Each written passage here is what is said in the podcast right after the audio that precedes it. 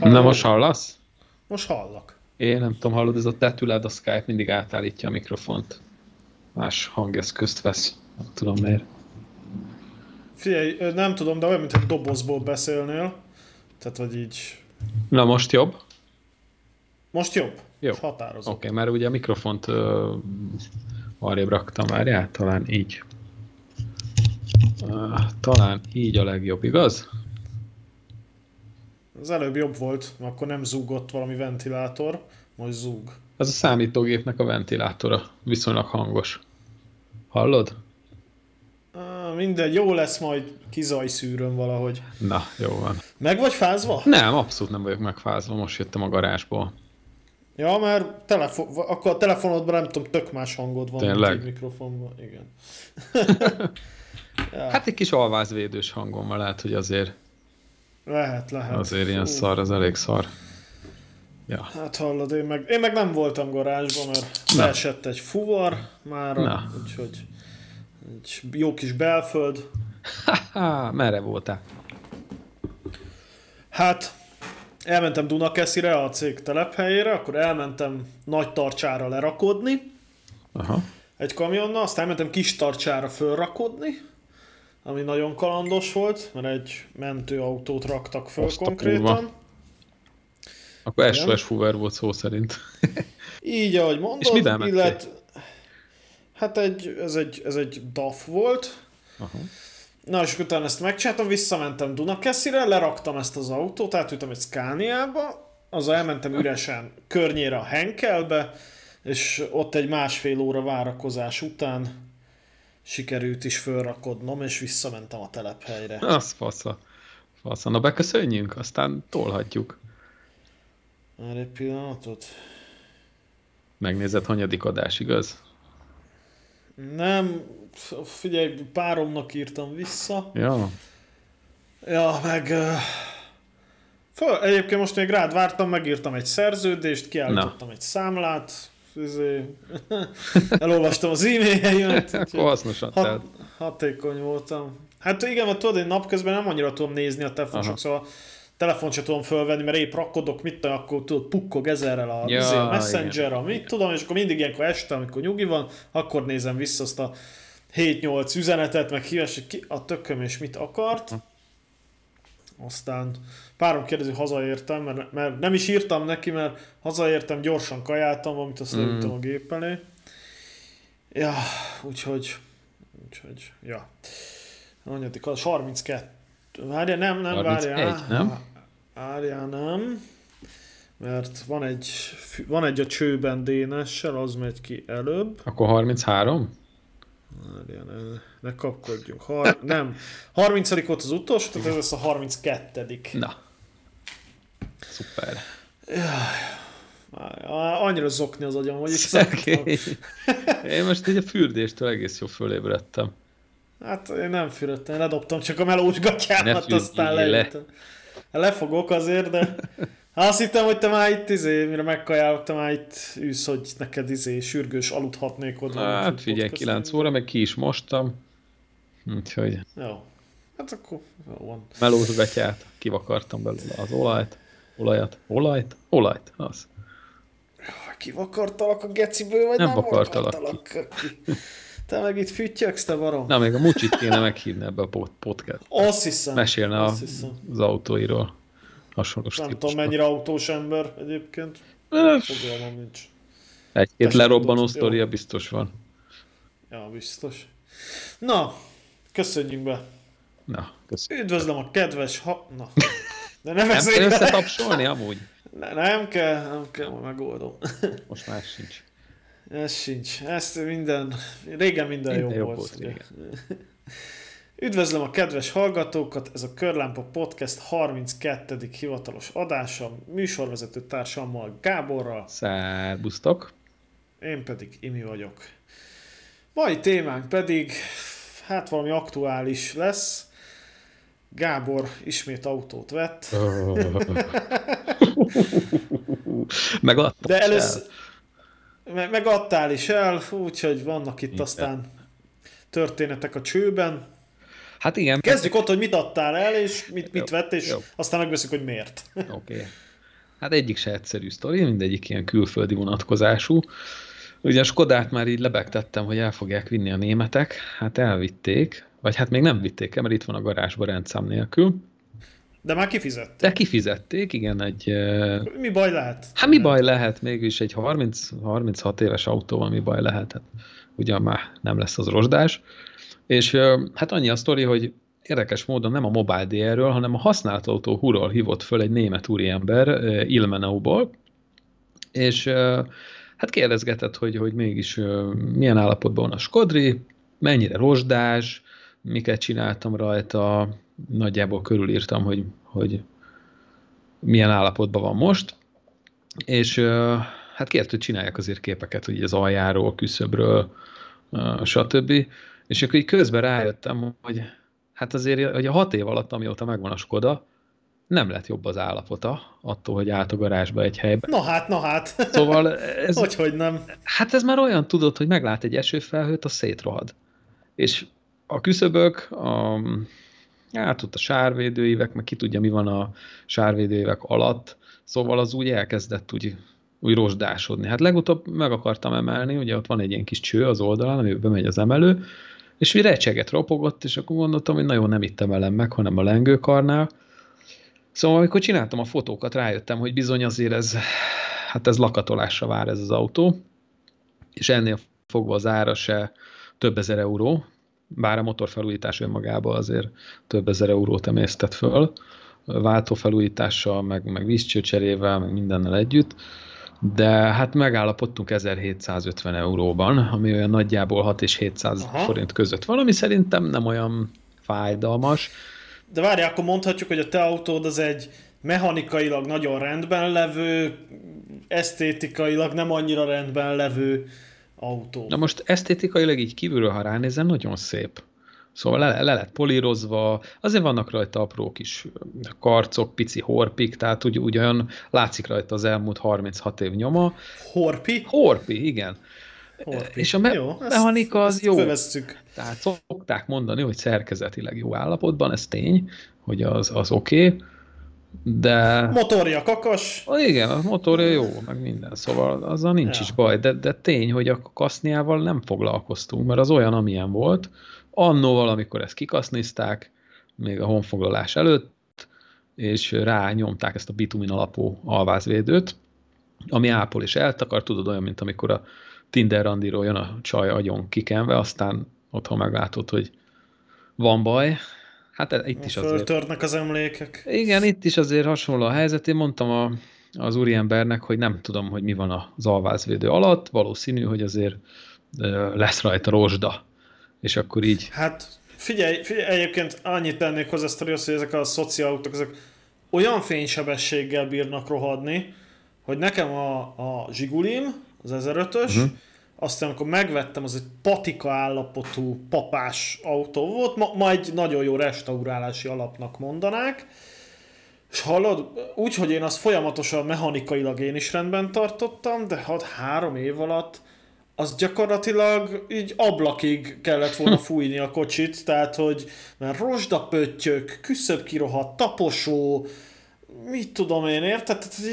Így fénysebességgel bír elrohadni, úgyhogy nagyon hó már akkor sem volt, csak így pára megeső. Igen, de azért a Zsiguli jobban rohad, mint a 120-as Škoda, szóval a Zsiguli az sok mindenben jobb volt, mint a 120-as, de azért a rohadnia nagyon tudott a Zsiga. Hát fölnyitod a csomagtartót, és igazán az egy lemez, és hogyha az kirohad, akkor ott kilátsz alul. Szóval nem tudom, láttál-e már ilyen Zsigát, én már néztem, akartam venni egyet, és kinyitottam a csomagtartót, és ott volt a beton. Már hogy az alján.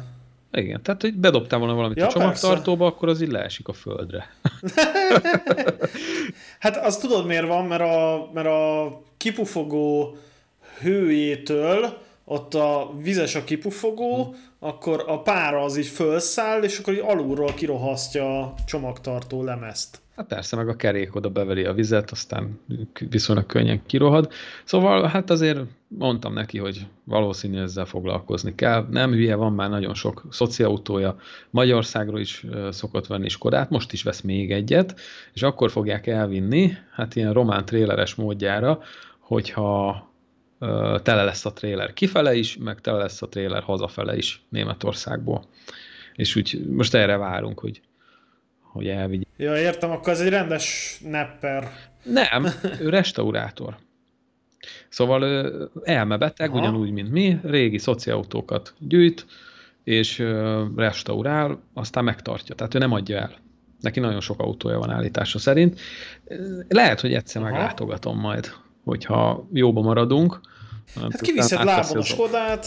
Hát most már nem, meg kivontam a forgalomból, de ha jóba maradunk, tehát hogyha átvétel után nem haragszik meg rám, hogy mennyire szét van rohadva az autó, akkor szerintem én ezt meglátogatom meg. De azon is gondolkoztam, hogy lehet, hogy egyszer majd visszakerül hozzám. Ő megcsinálja, és akkor majd jó áron eladja, hogyha majd egyszer nekem sok pénzem lesz, tudod, akkor majd felülök a repülőre. Ja. Ismerős. Úgyhogy nem tudom. Hát a kivonás az nagyon egyszerű volt, mert bementem az okmányirodába, és most már nem véglegesen vonják ki, hanem ideiglenesen. Rákérdeztem, hogy miért, az volt a válasz, hogy hát ha visszahozzák, vagy meghiúsul az üzlet, akkor ne legyen probléma. Szóval ez tök jó. De ennyi a sztori, ott van még a garázsba. Rendszámokat levettem róla, azt le kellett adni, fájó szívvel, azt a jó kis AMB rendszámot. Úgyhogy ennyi igazándiból így dióhéjban. Nem fog hiányozni a 120-as? De, már most hiányzik, pedig még ott van. Aha. Szóval mentünk vele Annával egy utolsó kört. Nehéz elengedni, mert tényleg egy ilyen, hát egy kuriózum az utakon, azért mindig megnézték, meg azért saját kezével az ember, ami munkát belerak, az mindig más, mint hogyha megcsináltatod valakivel, vagy valahol. Szóval, persze, egyébként én ezért nem értem például, vagy ezért nem szeretem már annyira a csikósnak ezeket a... Hát például, hogy ezt az újabbak alfáját újítja föl, újítatja. Mert nem ő csinálja, hanem így betolta ebbe a műhelybe, hogy szedjék szét, meg abba a műhelybe, hogy lakatolják ki, meg a harmadik műhelybe, hogy a mechanikát, tudod, és akkor a végén kifizet egy rakat pénzt ide-oda, meg amoda, és akkor van egy készkocsi. Te nem vinnéd be, hogyha lenne pénzed? Nem. Nem fogunk eljutni nem. Egy pár múlva, hogy beleununk ebbe az egészbe, és azt mondjuk, hogy majd valaki megcsinálja, és én meg gyönyörködök benne, meg használom. Hát nem tudom, nem hiszem. Tehát, hogyha én beleunok, akkor hát akkor valami olyan kocsit vennék, amit nem annyira kell szerelni. Tehát, hogy vagy újabbat, vagy nem tudom... Hát én ezen is gondolkoztam. Én tudod, mire gondoltam? Hogy ha nekem tényleg annyira el lennék eresztve, hogy megtehetném, hogy betolom valahova felújítatni, akkor igazándiból azt csinálom, hogy szétszedném darabokra, és minden alkatrészét elküldeném felújításra. Tehát a lengőkarok, a futómű alkatrész, motor, minden. Mint a csikós? És amikor megjön így a szuperül kifényezett, polírozott, minden pucparádé kaszni, meg a rűcsizett alkatrészek, meg a felújított motor, új tömítésekkel, minden, akkor így nekiállnék összerakni. És ott nem lenne szívás a berohadt csavarokkal, ott igazán tiszta dolgokat pakolgatnál a helyére, és ez egy ilyen fulfilled érzés, tudod, mint vannak ezek a YouTube-on ez a satisfaction videók, tudod, hogy ilyen, nem tudom, ilyen sütnek, főznek, meg összeraknak valamit. Nem szoktál ilyeneket nézni? Nem. De neked ez nem egy ilyen fulfilled érzés, hogy összeraksz valamit, és akkor ott van, és működik, hát és minden bekattan a helyére, és összerakod, és az úgy egybe van. Hát de nyilván, tehát, hogy ami jó, azt én is szeretem, csak hát pont ma gondolkodtam el rajta, hogy egy 10 éve még mennyivel sokkal több időm volt garázsba járni, meg csinálni az aktuális autómat. Hát Zsigulim akkor nagyon patika volt, mert akkor nagyjából szinte minden hétvégén voltam legalább egy napot, ha nem 2-t. Hát azért most is járogat, csak most muszájból. Jóval kevesebbet. Tehát most ilyen, hát sokszor tervezem, hogy kimegyek, de valójában. Mondtad, hogy ma is mész. Hát igen, de ugye beesett egy munka, és azért nem mentem. Úgyhogy most holnap tervezek menni, aztán hát ugye meglátjuk. De az is a baj, hogy egyrészt nem ugyanabban a városban van a garázsom, mint ahol lakok. Tehát Tehát nem annyi, hogy ide kiugrok a kertbe, azt itt bemegyek a garázsba, azt csinálom, aztán meguntam, bejövök ebédelni, vagy WC-re, tudod, aztán megint visszajövök, hanem ez egy rá kell szánni egy egész napot, és ez a rá kell szánni egy egész napot, ez sokszor sajnos nem sikerül, és akkor olyanok vannak, hogy kimegyek a garázsba délután 2-kor. Figyelj, tudod, kell neked egy garázs otthon, nincs mese. Hát persze, csak nincs 10 millióm építeni egyet. Nyilván vannak ilyen mindenféle mobil garázsok, meg nem tudom, csak nem jó, mert... Hát akna kell, meg emelő, meg kell, a földön nem tudsz emelgetni. Figyelj, ha már építenék garást, akkor már valami faszát. Ja. Legyen benne egy csápos. Tehát egyrészt. Másrészt nyilván dupla garást kéne építenem, nem csak azért, mert két autón van, hanem mert anyámnak is van, és ha már építek, akkor nyilván, hiszen együtt élünk. Szóval, de mindegy, tehát drága lenne. Nem vagyok egyébként tisztában, tehát annyira nem néztem utána, pont mennyi lenne, de nagyon sok földmunka, betonozás, mert itt mit tudom, vagy egy méterrel meg kéne emelni a szintet, tehát mindez vannak... Macera, ja. Tehát főleg a földmunka sok, tehát rátenni egy garást már nem sok.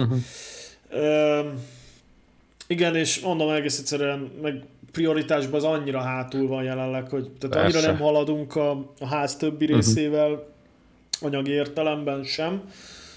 Mert mit tudom én, hát most figyelj, most gyakorlatilag én hazajöttem húsvét előtt fuvarból, és azóta nem volt egy darab munkám se.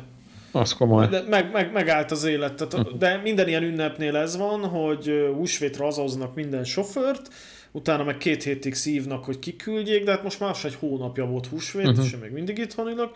Tehát amikor ezt az adást fölveszünk, nyilván amikor ti hallgatjátok, az lehet, hogy kicsit később lesz, de most épp április 28-a van egyébként. Na mindegy, és hát most hiába például mondjuk megnyomtam a februárt, és akkor jól kerestem, meg a március se volt rossz, de érted az április, az meg full kapufa szinte. Hát ez most a május. És akkor a május is olyan, hogy mindenféle alkukat kell megkössek, meg lealkudják, meg én nem tudom, és akkor úgy tudok menni. Most egyébként van egy új cég, ahhoz megyek jövő hét kedden, május 1 az ugye ünnepnap, és akkor kedden. Mödlingben van a telephelyük, ja, Bécsben. Ausztria. Hát Wiener Neudorf mellett. Voltunk ott, vagy Bécs alatt, igen, pont mostanában jártunk arra. Na, és meg fogok is majd elég sokat arra. Igen.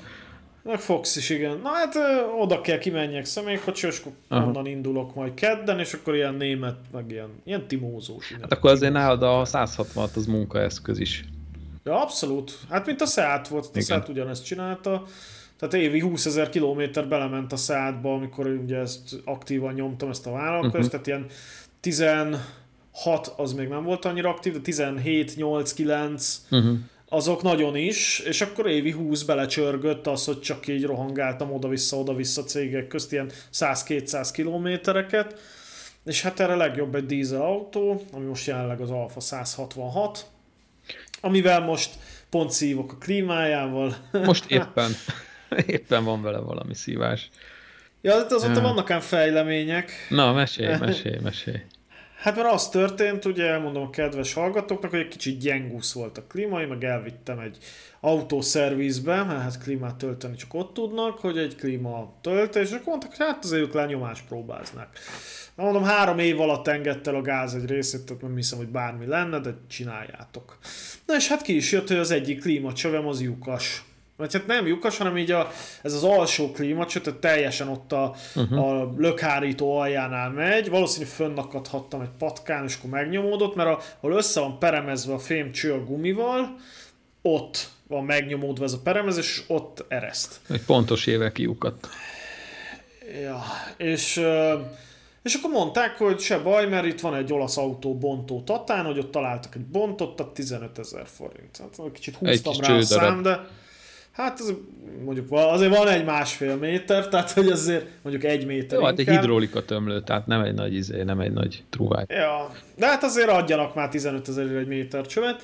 Na és lényeg, hogy az nem lett, mert eladták hamarabb, mint hogy ezek fölhívták volna őket, úgyhogy lényeg, hogy mondták, hogy hát vigyem el a kocsit, és akkor ha szerzek csövet, akkor vigyem vissza.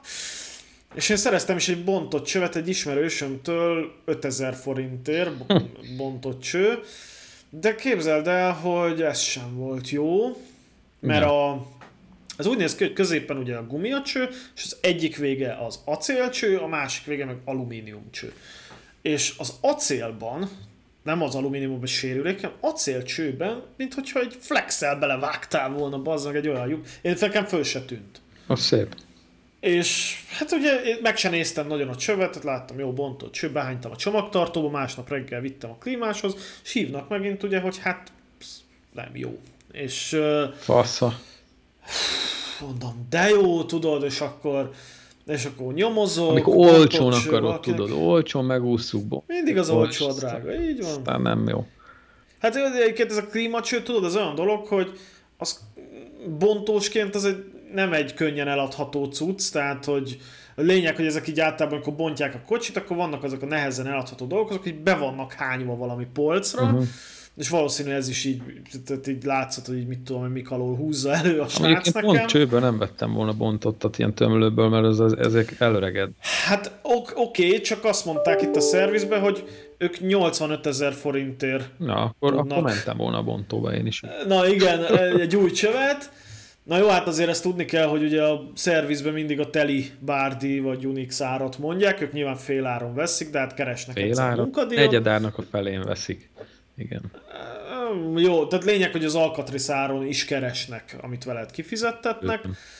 Na hát ez annyira, hogy én, hát ha nem is itthoni webshopban, de az eBay-en találtam egy olasz eladót, aki shippinggel 45 000 forintért, pontosan kicsit romlott az euró, úgyhogy 50 000-ért. Várjál, nézd meg ma este is, hogy melyik. Nem, már kifizettem, tehát csak amikor épp fizettem, tehát tegnap vagy tegnap előtt este, már nem is tudom. Úgyhogy érkezik, hát május közepéig írta a shippinget, úgyhogy remélem addig megérkezik, és egy Ricambi origináli, Alfa alkatrész, tehát nem is valami Hella vagy akár, ez egy rendes Alfa gyár beszállít. Igen, és akkor odarakom, na ezt tessék beszerelni, és töltsétek azt a kurva klímát most már megfelé. Úgyhogy hát most járok jelenleg, mert egyszer fizettem 10 000-et, hogy kiszerelték a régi csövet, fizettem 5 000-et a bontott csőr, most a második körért nem kellett fizetnem, meg fizettem 50 000-et, tehát az új csőért, tehát 65 000-nél járunk úgy, hogy még egy decikást nem töltettek a klímámba. Hát az lesz egy 100-as. Hát az lesz egy 100-as. Ja. De úgy, hogy az elején mondta a srác, hogy valószínű egy 100-as lesz a vége, és én leforogtam rajta, mondom, nem, bazzak, azért nehogy már egy klíma, egy szaros cső, meg egy töltés legyen 100 000, és majd mondtam, figyeld meg, hogy... És lehet, hogy meg se áll 100-ban. Hogy figyelj, én most olajat vettem, de hát azt még nem mondtam, hogy mibe. De 50 000 forint volt az olajcsereszett. Mennyi? 50 000 forint. Hát majdnem 30 000 forint a Motul. 50-30. Okay. És mi a másik 20? Hát szűrő, pollenszűrő, üzemanyagszűrő, olajszűrő, ja, levegőszűrő. Mindent vettél. De gondolom valami ízét vettél, mále vagy... Nehogy azt nem. Hitt. A szűrőből ilyen Filtron, tehát ilyen közepes. Ja. Aha. A Filtron az nem egy rossz, egyébként az ilyen, mondjuk azt, hogy a Filtrontól fölfele érdemes nézelődni. Nem rossz az. Meg hát ha már elmondom, hogy milyen autó, bár hát mondjuk te már tudod, akkor összeáll, hogy miért ilyet veszek bele. Na most ezt igen, messzebbről kezdem egy kicsit. Miért kellett autó? Hát ugye nekem van egy cégautóm, amivel most te is mentél, haladtál az autópályán. Na várjál, ezt még nem meséltük el, hogy neked volt egy C-osztályos kombi Mercid. Még nem adtam le. Igen. Egy C-osztályos kombi Mercedes, egy 2019-es Mercedes, 1.6 kisdízzel, C200D van a forgalmiba, de az egy Renault-féle 1.6-os kisdízzel. Hát lehet róla rosszat is, meg jót is mondani, amit nagyon szeretek benne, hogy az tényleg jó, hogy viszonylag kényelmes. Hogy a cég tankolta. És a cég tankolja, ez a legjobb, igen. Meg nagyon kényelmes autópályán, tehát azért ilyen tempomat, hadsebesség, lehet vele suhanni tényleg ilyen mercisen, szóval azt a mercis feelinget azt így hozza. A váltója az olyan Renault-s, hát meg azért ugye a modern mercik minősége az már nem olyan, mint régen, szóval már akár ha 10 évvel visszamegyünk, vagy 15 évvel visszamegyünk már. Hát egy ilyen átlagautó igen, szintjét hozza, tehát nem hozom ezt a kimagasló örökké valóságérzést, hanem egy ilyen fancy, amikor épp kijön, és egy ilyen, hogy mondjam, tehát egy ilyen 10 év múlva elfelejthető. Körülbelül igen. Igen, mert szét fog hullani gyakorlatilag rajta minden, sajnos. De hát nem csak a Merci, most már bármilyen modern autót veszem. Figyelj, én alapvetően...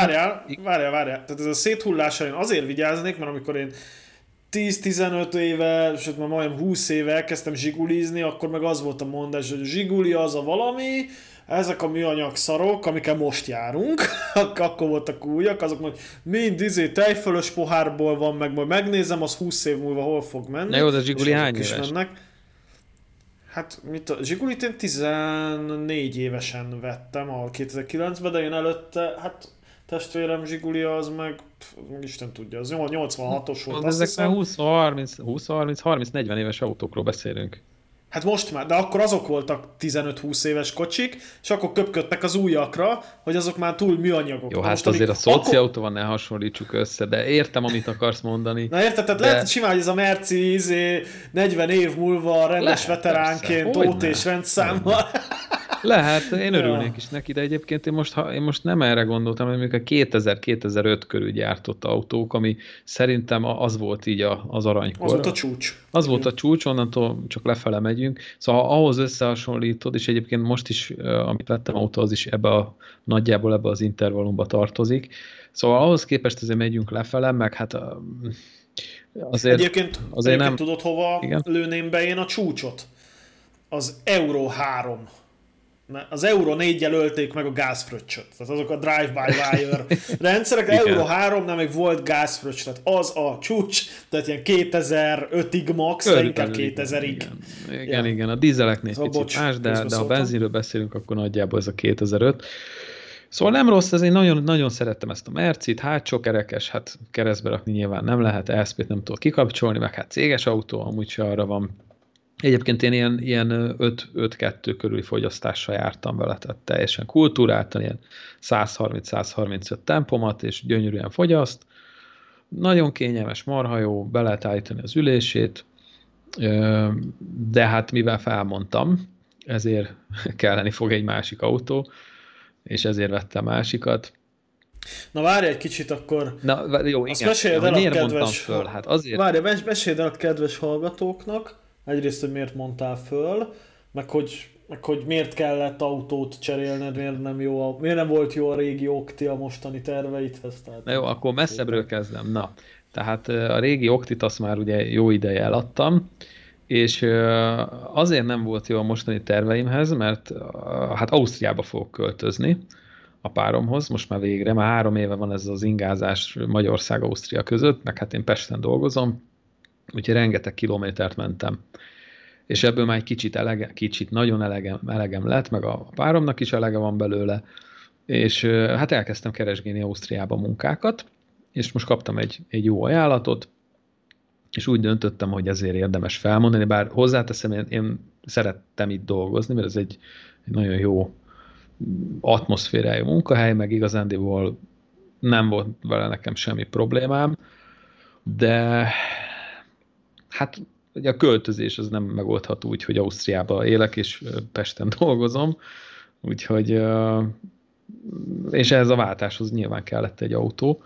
És hogy az Oktit miért nem tartottam meg? Hát azért nem tartottam meg az Oktit, mert ha te a magyar rendszámú autódat Ausztriába forgalomba akarod helyezni, amellett, hogy elég szigorúak a műszaki vizsgán a követelmények, bár azt szerintem megugrotta volna a kocsi, nagyon drága a forgalomba helyezés. Tehát itt nem regisztrációs adó van, hanem úgy hívják, hogy Nova.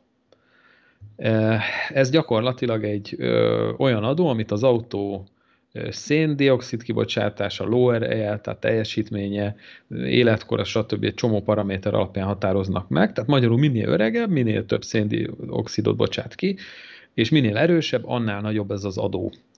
Na most ez a papíron 105 lóerős Octáviára lett volna körülbelül ilyen 1,5 millió forint közötti összeg, amit csak azért fizetsz be, hogy ott forgalomba helyezhessék a kocsit. Tehát ez nyilván nonsens. Az autóára még egyszer. Persze, tehát azért akármennyire szeretem azt a kocsit, ez alapesetben ez hülyeség, tehát ilyet nem csinál senki szerintem. A másik lehetőség, hogy olyan autót veszel, ami már egyszer Ausztriába forgalomba volt helyezve. És hogyha csak így simán magyar rendszámmal használod odakint, az csak... Hát igen, ez is egy megoldás. Ezt is lehet. Az Annának a kolléganőjének az ismerősét most büntették meg 4.000 euróra emiatt, hogyha neked kint Hauptwohnsitzed van, tehát főlakcímed van, és egy hónapod van, hogy forgalomba helyezd az autót, ha ezt túlléped, akkor igazándiból a rendőr bármikor megbüntethet emiatt. Ezt egy ügyes magyar trükkel hát ki lehetne védeni. Ugye már az óegyiptomiak is így használták az autójukat Ausztriába. Kölcsönadási szerződésnek hívják, tehát magyarul ráiratod az autót egy Magyarországon élő ismerősödre, rokonodra, nem tudom, bárkire, és irattok egy kétnyelvű kölcsönadási szerződést, és amikor rendőr mondja, hogy hát tesó, miért nem helyezted forgalomba, akkor csak lobogtatod a forgalmit, meg a kölcsönadásét, hogy hát bocsánat, nem az én nevemen van, ez kölcsönbe kaptam. Ez egy megoldás. Ja, most ennek is van hátránya, vagy veszélye. Hát ez a szürke zóna, nem? Hogy ilyen igen, most okay. Ezért nem büntethet meg. De, most jön ez a nagybetűs de. Tehát ha az osztrák rendőr meg akar büntetni, akkor úgyis meg fog büntetni. Tehát ilyenkor van az, hogy azt mondja, jó, oké, semmi probléma, és akkor uram, tessék most egy szigorított műszaki vizsgára jönni. Bitte folgen. És akkor beálltok egy ilyen KPM autóhoz, és akkor ott találnak mindenféle hibákat, mert nyilván fognak találni hibát, és biztos, hogy rengeteg pénzt fogsz kifizetni. Tehát ha meg akar büntetni, akkor úgyis meg fog büntetni. Na most ezt meg lehetett volna azért oldani, hogy ráíratom valakire a kocsit, bár igazán nem is nagyon találtam volna olyan embert, akire jó szívvel ráírattam volna az autómat. Ez az egyik, a másik meg nekem a nyugalmam az sokat ér. Tehát, hogyha én nyugodt vagyok, én tudom, hogy engem nem tud basztatni a rendőr, az nekem megér bizonyos összeget, meg hát tényleg, ha ott lesz a főlakcímem, ott fogok élni, akkor úgy voltam vele, hogy leszarom, veszek ott kint egy autót.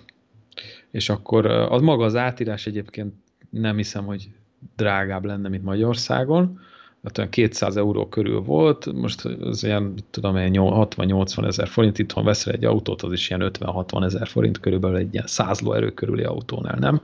Hát ott az nem kirívóan sok. Hát mondjuk annyi, na, igen. Az úgy benyeli az ember.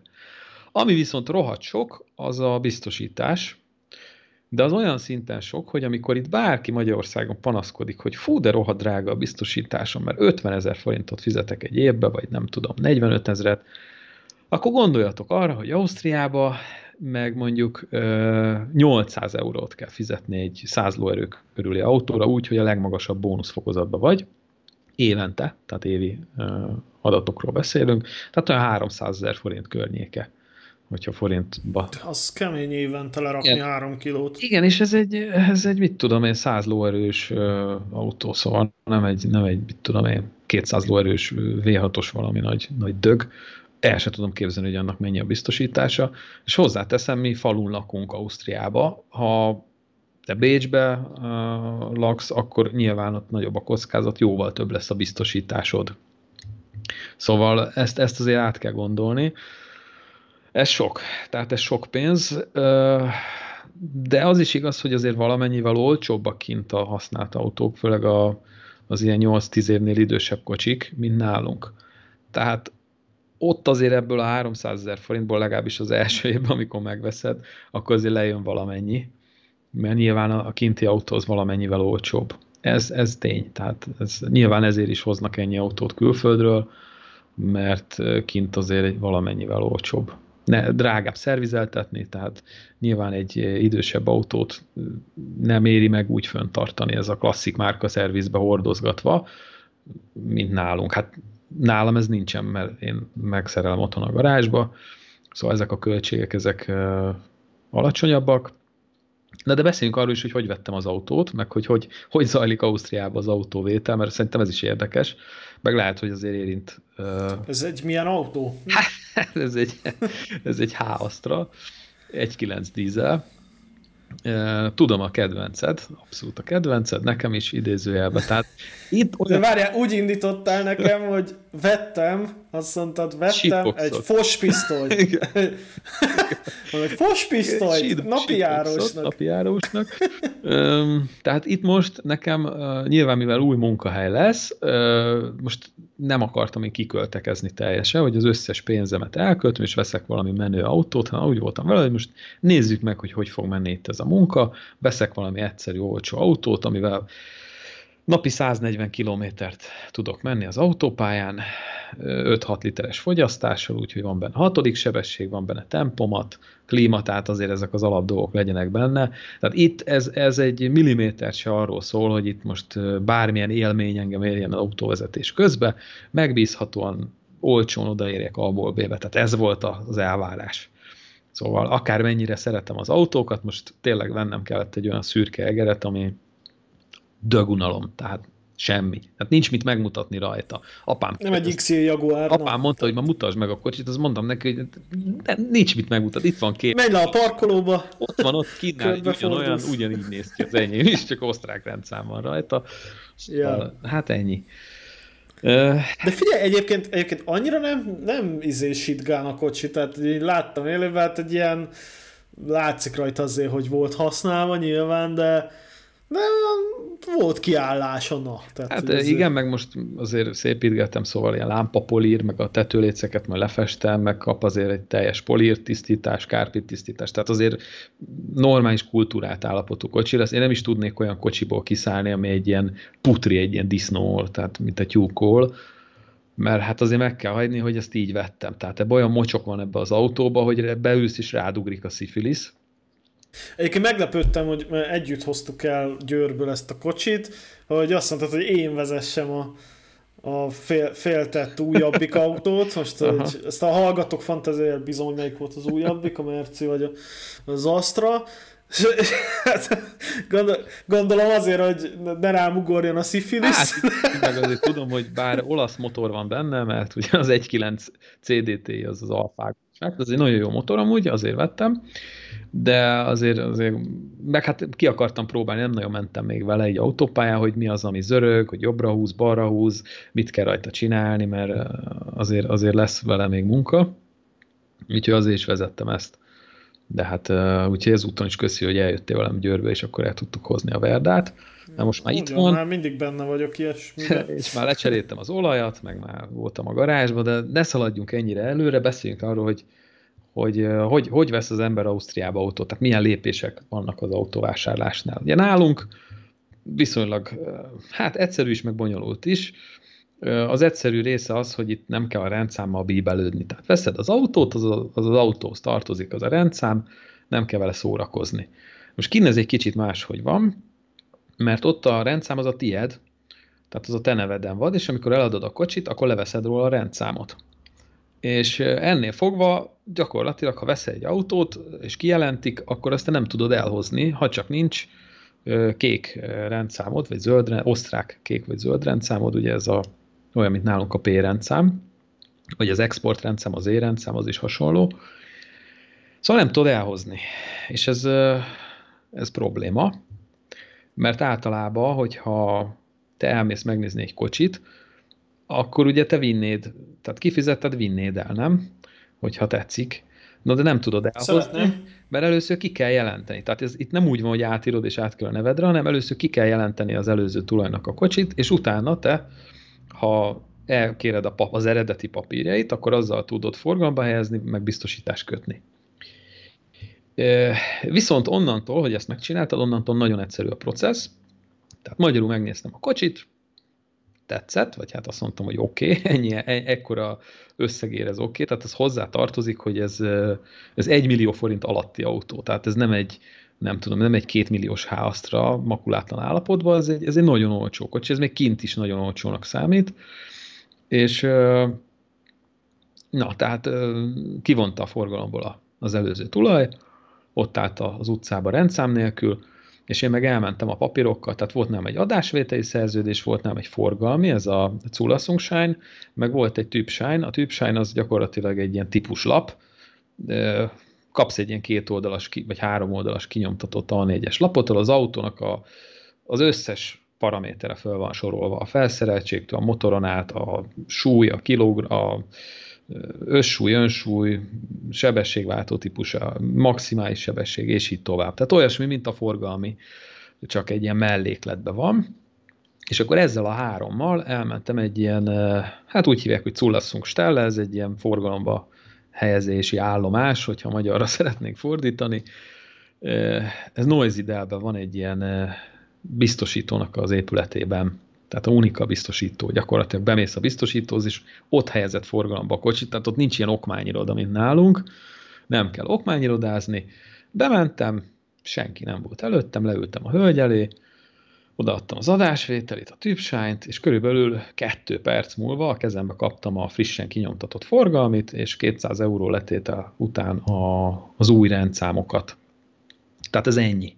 Tehát itt nincs okmányira, de nincs eredetvizsga, nincsen ilyen tortúra. A fejlett nyugat. Bemész, leülsz oda, és akkor kinyomtatja. Csajszi megnézte az adásvételt, odaadta a rendszámot. Tehát ennyi. És itt helyben meg tudod kötni a biztosítást, tehát még amíg a hölgy írta a forgalmit, addig már jött le az úr, és mondta, hogy akkor mehetek föl biztosítást kötni, nézzük meg, kalkuláljunk egyet. És akkor fölmentem, hát ott azért voltak számok, szóval ami nagyon pozitív volt, hogy beszámították a magyar biztosítási kártörténetemet, tehát én bónusz 10-be vagyok, vagy voltam, ami a legmagasabb bónusz, és igazából nem kéne beszámítani, tehát ez nem kötelező, ő úgy döntött, hogy ő ezt beszámítja, és ott a nullás fokozat az a bónusz 10. Tehát ott pont fordítva, a nullába vagy, hogyha a legnagyobb bónuszba vagy. De most ennek ellenére, ennek a kis autónak a biztosítása 800 euróba fájt évente, tehát ez a 305 000 forint körülbelül, viszont egy kicsit árnyalja a képet, hogy ebben benne van az adó is. Tehát az úgy néz ki, hogy van egy biztosítás, az volt mondjuk 400 valahány euró, és 390 valahány euró, az meg az adó. Tehát tulajdonképpen kifizetted az adót is, meg a biztosítást is egybe. Így már így se olcsó, de így már egy picit árnyaltabb. Hát így meg mondjuk az adó nagyon sok. Illetve mondtál nekem olyat is, hogy ez, még ezt meg lehet fejelni azzal, hogyha ilyen 100 lóerő fölötti kocsid van, akkor ilyen exponenciálisan lő ki ez az adó. Bizony, bizony. Hát biztosítás. A lóerő az alapja, tehát ennek a biztosítási kalkulációnak, ahogy én láttam, biztos, hogy rengeteg más paraméter is benne van, lakhely, stb. A jogsit azt nem nézték, hogy nekem mikori a jogsim. Itthon ezt szokták, tehát itthon ezt azt is beleszámítják, hogy mondjuk nekem 20 éves a jogsim, és akkor nyilván ez egy kedvezőbb díjtétel, mintha tegnap szereztem volna. Ott ezzel nem foglalkoznak. Ott a lóerővel brutális arányban nő a biztosítási összeg, tehát hogyha mondjuk én vettem volna egy ilyen 130 lóerő körüli autót, az már nem 800 euró, hanem ilyen 1200-1300 euró körül lett volna. 150 lóerősnél már 1800 euró. Én kalkulálgattam, van egy ilyen kalkulátor, hasonló, mint nálunk a NetRisk. Tehát beírod az adatokat, meg beírod az autót, a te adataidat, hogy használod, hány kilométert mész egyéb, egy csomó mindent kérdez, és akkor kidob egy összeget. És akkor így pislogtam, hogy mondom, mit tudom, vennék egy, nem tudom, egy S-mercit, egy 2005-ös S-mercit, 200 lóerővel, az már bőven ilyen 2000 euró fölött van. Tehát az már 800 000 forint és 1 millió forint körül. Úristen. Az adó, tehát az elmebeteg összeg, így a magyar pénztárcámhoz. Tehát öreg és erős autót nem szabad odakint venni, használni. Szabad, ha van pénzed, akkor vegyél. Ami szerintem viszont olcsó, vagy hát nem olyan drága, inkább így mondom, a 92 előtti autók, tehát ami már ez oldtimer kategória, ott viszont már jóval olcsóbb a biztosítás, ahogy én tudom, és ez a Nova, ez a forgalomba helyezési adó. Csak azt nem fogod be napi használósnak egy 91-es, nem tudom mit, 2-es Golfot. Nem, hát az nem is opció, tehát az, hogy most egy 2-es Golfa járjak, azért akármilyen jó, az le fog, tehát 1 millió forint körül, amit 2-es Golfot az ember kap, az le fog rohadni. Ha 3-4 millióért veszel 2-es Golfot, az nem fog, mert az föl van újítva, az egy darabig jó lesz. Egy 1.6D, elektronika semmi, ha mi baj lehet? Figyelj, én tök szívesen járnék ilyennel is. Talán egy dolog van, ami annyira nem vesz rá, hogy ilyen öreg autóval járjak mondjuk napi 140 kilométert, az a biztonság.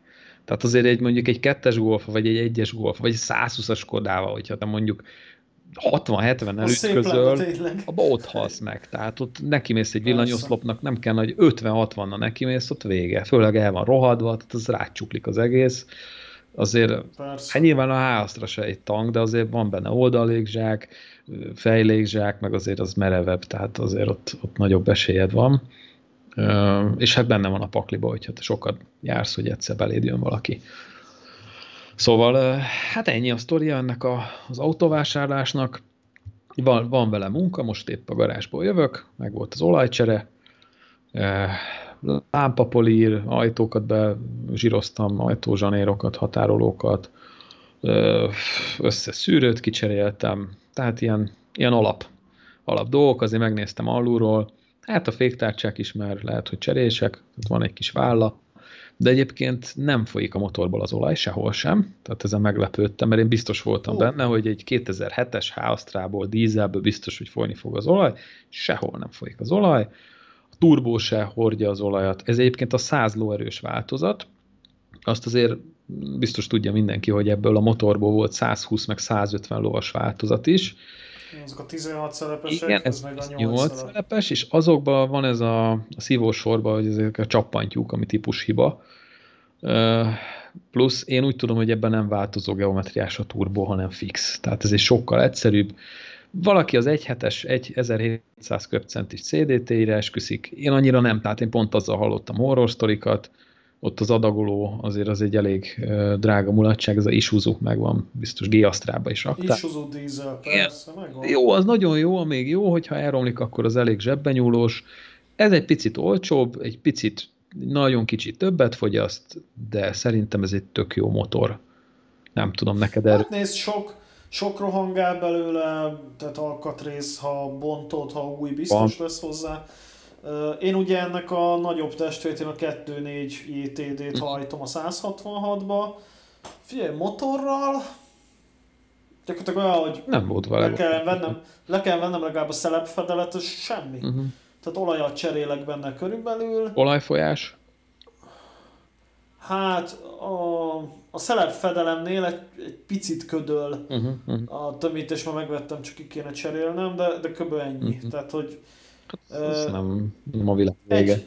Egy problémám van vele, hogy a turbó valószínű egy ideig nem cseréltek benne olajat. Fütyül? És lényeg, hogy nem fütyül, hanem picit szorul a tengelye. Tehát amikor levettem a turbót, akkor ugye azt a tengelyt így megpöccintem, de gyújjak, az szabadon kéne forogjon a csapát. Na ez nem, tehát hogy így kis erőt ki kell fejteni, ez megmozduljon, és azért alacsony fordulaton nincs. Tehát mitől ilyen 1500-tól tölt mondjuk a turbó, és hogyha az alatt nyomsz egy gázt, akkor úgy korma rendesen. Persze, mert sok a üzemanyag, kevés a levegő.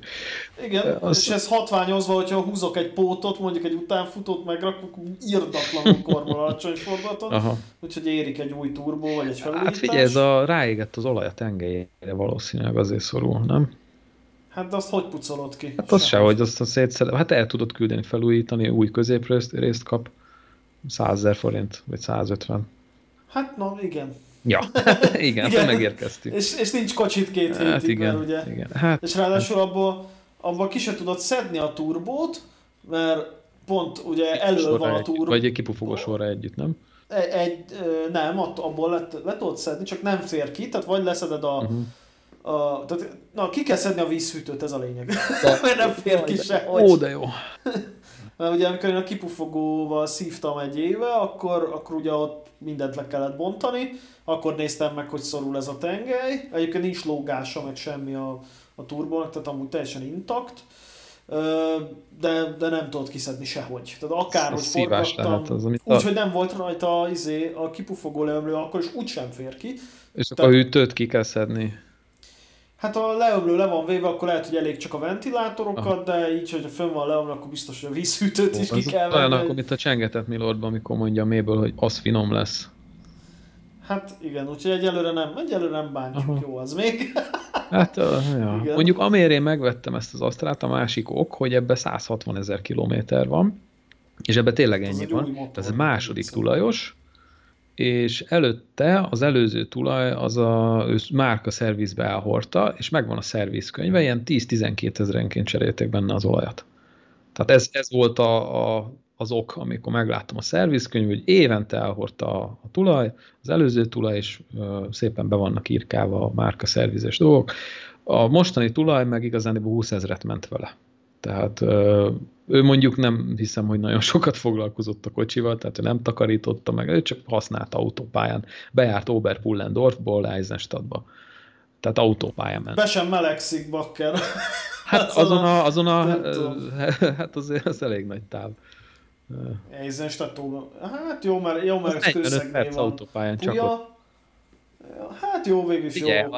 Oberpullendorf az kőszegnél van Eisenstadt, meg a fertőtől csücske magasságába. Tehát azért pont jó volt. Tehát ezért vettem meg a kocsit, mert autópályán használtak, és én mindig belenézek a kipufogóba. Amíg az benzineseknél érdekes, hogy mennyire kormos a kipufogó. Ennek fémtiszta a kipufogója, annak ellenére, hogy dízel. Tehát teljesen tiszta a kipufogója. Úgyhogy azt mondja tulajdonképpen, hogy egy grammolajat nem kellett rátölteni. Úgyhogy ezért vettem meg. Tehát nekem elegem van az ilyen olajzabáló autókból, ahol már érzed a motoron, hogy már végét járja. Itt egy-két futómű alkatrész, fék, kap egy vezérléscserét, aztán beülök a kocsiba és használom. Tehát ez a terv. Hát egyébként a 2.4 sem eszi az olajat, pedig abban már 290 000 körül van. Megcsinálták. Ez olasz motor? Egy... Tudom, a GM... De hogy az olasz? Nem, ez ekte olasz motor, az Alfának nem tudom melyik gyárában készült. Az 1.9-es is, meg a 2.4-es is. Így van, és mondom nekem kettő, hogy egyáltalán egy deci olajat nem eszik. Aha. Pedig hát dízel. Figyelj, tudnak azért az olaszok is motor gyártani. Hát és ezt rakták a Vectrába, rakták a Zafirába, a 159-be, a GT-be, a Astraba, meg lehetne még sorolni, még a Lancsákba, meg a Chryslerbe is talán egy-két autót, ez nagyon sok kocsiban megvan ez a motor, és szerintem dögivel áll hozzá az alkatrész, és én úgy néztem, hogy olcsó hozzá minden, dízeles viszonylatban is olcsó. Tehát mondjuk egy meglepően olcsó, igen. Egy két tömegű lentkerék 70-80 000 forint, most ugyanez a VW koncernben sokkal drágább. Ja, és hogy miért nem vettem Golfot, mert ugye mindenki ezt kérdezi, hogy ilyen nagy Volkswagen-es vagyok, hogy miért nem vettem Golfot. Hát kérlek szépen Ausztriába, az összes Golf, meg Škoda szarrá van rohadva. És ott, amit mondtam neked is, hogy nálunk ugye a Golf az egy prémium autó, hogy egy Golfon van, egy nem tudom, Volkswagen-en van, és itt ez prémium árazással megy a használt autópiacon. Ausztriában az csak egy ugyanolyan közlekedő edény, mint mondjuk egy Astra vagy egy Focus. És ennél fogva egyébként a Golfok viszonylag olcsóak. De mondom, van oka, hogy rohad. Kint az erős húzásba rohad, ami nagyon drága, az a Volvo. És aztán rájöttem, hogy miért. Hát a világon a legjobban talán Svédországba sóznak, és ez a Volvo az nagyon jól bírja szerintem a sót. Tehát az lassan rohad el. Nagyon, nagyon sokáig bírja. 10-15-20 éves Volvók is ott vannak Ausztriában rózsdamentesen. Ellenben a Volkswagenek. Volt egy ilyen teória, hogy egy északi országban gyártott autóval mindig jobb télen közlekedni. Tehát a szabok. Szerintem abszolút Volvo. Így van. Ja, és nekem is volt Volvom, az, ami pont nem volt jó télen közlekedni, mert 20 éves kőkemény téligumik voltak rajta, automata volt, és hátsó kerekes, és nem volt benne még az a téli mód, úgyhogy figyelj, ez meglátott egy hópiét, és nem tudta indulni a parkolóból, úgy kapart. Aha. Úgyhogy, de egyébként mit tudom, fűtése az olyan, hogy már az utca sarkon meleg volt, meg mit tudom én, tehát hogy igen, úgyhogy a Volvo az, egyébként a Volvo átka az, hogy mint márkánk, sosem dölt el, hogy a Volvo az prémium autó-e vagy sem. Hát igen, erről beszéltünk, és... a belseje az úgy öregszik, hogy ha ránézel, akkor az nem prémium autó, igen. Volna.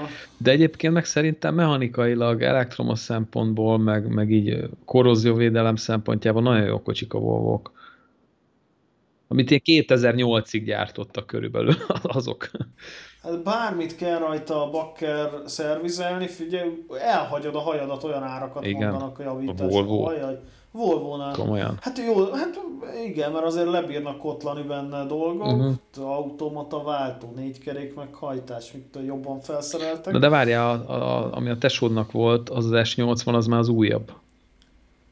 Ugye? Hát az már a... Igen. Az a S90 előtti utolsó. Szerintem pont addig volt jó a Volvo. Tehát ilyen 2007-8-ig, amikor már jött az újabb V70-es, még nekem jobban tetszik kívülről, de azok már állítólag nem olyan jók. Nekem van egy Volvos haverom, és neki is a 2001-es V70-ese van, azok még az elpusztíthatatlan Volvók, és akkor utána beálltak ők is a sorba, és elkezdtek egy kicsit olcsósítani. Hát, meg a beltér, ez a klasszikus műanyag nyőszörgés, az S80-ban is megvolt, egy kátyún így nyőszörög a műszerfal. Hát és azért az S80-ban azt azért nem nagyon nézném el. Hát azért mondom, hogy annyira azért nem volt, tehát meg a rugózása sem, tehát hogy ilyen rendesen fölbírt ütni. Aha. Tehát hogy azért annyira nem... Meg itt a bőrök nagyon szarul öregszenek benne, tehát hogy én amúgy szeretem a Volvót, mindezt úgy mondom, de jó, azért voltak benne finomságok, napfénytetős, kanyarfény, szórós, kétzódás klíma, nem tudom, tehát hogy azért, meg tényleg amikor a Volvo jó, az tényleg jó. Hát tehát, figyelj, nekem a Volvo, hogyha én most tényleg megtehetném, hogy vennék egy ilyen játszós autót, én vennék egy V70-t, vagy pedig egy sima V70-et az 5-hengeres turbóval, a 250 hát legyen ló. Tehát azért az... Legyen pénzed, ezek már drága portékek. Nem maga az autót, 2 millió forint körül már lehet kapni. A V70-t nem, de mondjuk egy 5-hengeres turbót azt lehet kapni 2 millióért. Volt is fönn sokáig használt autó. Hát szemezgettem vele, de aztán máshogy alakultak a dolgok. Azért az eléggé tud menni az 5-hengeres. Hát azt rakták a Focus RS-be is. Aha. Ja. Hát ez biztos, hogy szedi a lábát. Ja. Na és Imi, még egy kérdés így a végére, hogy ugye hát meglátogattál a garázsba, tehát megnézegetted a motorokat, rá is ültél, így éreztem, hogy megcsapott egy lettek kicsit. Lettek is képek. Igen, a motorozás szele egy kicsit így megcsapott, hogy mi van a VFR-re, gondolkodsz rajta? Hát hogy áll a motor, Gábor? Hogy áll a motor? Hát figyelj most. Nem tudom, hát ha szeretnéd, összerakom neked, de hát utána újra szét kell szedned, mert attól, hogy összerakom a tankja, nem lesz kevésbé rozsdás. Meg azért próbáltuk indítani, tehát ilyen üzemanyagellátási gondok vannak. Szerintem, ha rátennénk a tankot, simán beindulna, amúgy. Tehát töltsérből nem nagyon tudja azt a nyomást produkálni. Ja, hát igen, tehát ugye amikor készültek azok a fotók, amik a Körlámpa Facebook oldalán megtekinthetőek, az 1-2. A lényeg, hogy ugye ez egy 87-es VFR. 86-os, az a R24. RC24 a legelső. És lényeg, hogy hát ez ugye félig meddig szét van szedve ott Gábornál, mert ugye hát ez az a motor, ami minden szar. Már volt, nem. Amikor megvetted, igen, és hát ugye ennek klasszikusan az a baja, hogy sokat állt, meg szar helyen, igen. És ezért így mindennel így összerohadt, és akkor te így elkezdted így csinálgatni, és egyébként érdekelne is ez a motor. Hát potom pénzért adnám, tehát tényleg ennyi pénzem van nekem eddig benne, amennyire adom, de... Majd beszélhetünk erről, tehát az ott nem fog sehova sem menni ez a motor, majd lehet, hogy azt mondod, hogy na most ma van a nap. Bár azt mondhatnám, Gábor, de amikor ilyen 50 000-es klímacsövekbe esnek igen, jobbról. Hát tudom én, hogy van ez. Igen. Tehát meg nem adnak munkát egy hónapig balról. Tudod, akkor... Igen, nehéz, tudom. Tehát, ja. és akkor még az asszonyi nyomasztásról nem beszéltünk. Ja, igen, tehát azt láttam azért a barátnődnek, annyira nem volt őszinte, most még egy motort megveszel, meg a szomszédoknak se szembe, hogy este 10-kor ott a sportkipufogós VFR-t indítgattuk. Ja, azok, hát figyelj most... A szomszédaim, ugye van egyik oldalról egy szomszédom, aki... Ja nem, én most a garázs szomszédot mondom, akik ott hallgatták, hogy este 10-kor vagy fél 11-kor indítgatjuk a VFR-t. Ja, a te garázs szomszédaid. Ja, hát, jó, azok igen, de itt az én garázs szomszédaid, fiatal oroszlányi garázssoron, ott nagyon sok versenyautó épült már meg, és épül jelenleg is. Úgyhogy ott, hát figyelj, ott volt egy hosszú út, ami ugye ott a garázssoron vezet. Ahol rakták a fekvőrendőröket. Na igen, régen az volt a tesztpálya. Tehát mindenki ott próbáltak ki, amikor... Azért lettek ott fekvőrendőrök. Hát azért, mert ugye ott ugye van a tópart, vannak a 10 emeletes házak. És a tó másik végében ott vannak a 10 emeletes házak, és gondolom a lakók megunták, hogy itt bőgő Zsigulik, és BMW-k, és nem tudom, és V6-os Nissanok, és de kipufogó nélkül durrogva, csantogva kormolják tele az utcát. Na és akkor ott kiraktak 2 fekvőrendőrt, úgyhogy azóta nem az a tesztpálya, mert nem bírsz fölgyorsulni, vagy nem bírsz megállni előtte. Igen, úgyhogy az én garázsomban aztán a zajterhelés, az aztán tényleg nem szoroz. Ja, hát igen. De tényleg érdekel az a motor. Jó, hát figyelj, ott van, nem fog sehova menni. Kuplung munkahengert is kicseréltem rajta, le kell légteleníteni. Jó, hát várjál. Tehát most mikor költözök ki Ausztriába, amikor már fizikailag is ott laksz, és dolgozol? Hát június 1-én kezdek, de hát még egy csomó mindent el kell intézni kint. Most azért valljuk be, hogyha te kiköltözöl, akkor te nem nagyon fogsz hazajárni VFR-t szerelni. Legalábbis ha hazajársz, akkor nem azért. Valószínű, hogy nem lesz ilyen intenzív a szerelés, viszont ha bejön a meló és anyagilag így rendbe jövök, akkor viszont fölgyorsulhatnak az események, mert akkor lehet, hogy gondolok egyet, azt mondom, hogy elküldöm a tankot felújításra, veszek rá új gumit, féket, és azért ott még nem küldted el a tankot felújításra? Dehogy küldtem még el, hát az még ott van a dobozban. Az még ott van, tehát most másra kellett a pénz, de azért mondom, hogy ha így anyagilag rendbe jövök, akkor simán lehet, hogy felgyorsulnak a dolgok, mert veszek rá féktárcsát, fékbetétet, gumikat, tankot, és akkor már be lehet indítani, akkor már lehet műszakiztatni, láncot, és akkor átiratom a nevemre, mert ugye még át sincs írva. És akkor 2 kilóért megveszem. És akkor átapolni. Ugye most volt egy sportmotortali Zsámbékon, és még tavaly gondoltam, hogy na, arra a sportmotortalira már kész lesz, hát nem lett kész. Úgyhogy nem azzal mentem, az idősebb VFR, vagy a fiatalabb VFR-re mentem, de így is legalább el tudtam menni egy járgánnyal. Úgyhogy amúgy tök jó volt az a sportmotortali. Láttam egy ováldogattyús NR750-et, amit még a Dániel András, aki 40 éve motorokkal foglalkozik, még ő se látott élőbe. Tehát 100 000 euró az a motor. Ez kemény az a motor. Igen. Egyébként visszatérve a te VFR-edre, szólnak érvek mellette is, ellene is. Hát mellette szól például, hogy egyrészt én szeretem. A 99-es vagy a 86-os VFR-ről beszélünk? Hát a 86-os, hát a 99-es azt megtartott, gondolom. Hát igen, majd egyszer lehet, hogy eladom. Na, tehát az öreg VFR mellett egyrészt az szól, hogy egyrészt ugye én szerettem motorozni, meg én szerettem a motorokat alapvetően. Másrészt szívesen birtokolnék egy olyan járművet, ami egy idős velem. Tehát hogy azért 86-os VFR, az hát ugye az pont, mert 86 decemberi vagyok. Ja, hát az akkor és... neked született ez a motor. Nekem született, nagyon jó. Viszont ellene szól, hogy nem szívesen vennék mondjuk egy motort így úgy, hogy egy alvász 2 keréken, és a többi része meg egy banános dobozba, és akkor így át egy utánfutóra fölbasszuk, és akkor így lerakjuk itt a kertbe. Hát szízen itt a billencse kiöntöd. Kezdjél vele valamit. Tehát, figyelj, összerakom neked, tehát hogyha ez a szíved vágya, és azt mondod, hogy neked kelleni fog, akkor összerakom. Tehát ezen nem újjon, meg a műanyag idomokat is ilyen műanyagosnál viszonylag emberi áron meg tudják csinálni. Élő adásvétel, kedves hallgatók itt a műsorban. Hát figyelj... hát most így elképzeltelek azzal a motor, egy ilyen retro, piros-fehér bőrruhába, és akkor... Hát biztos nem piros-fehér bőrruhám lenne. Piros-fehér a motor is. Hát a motor, de lehet, hogy a motor sem maradna olyan. Ja, mi? Volt ennek... volt ebből gyári szín, ami hófehér az egész, és ilyen a matricák meg ilyen aranyszínnel vannak rajta, az gyári. Neked azt tetszik?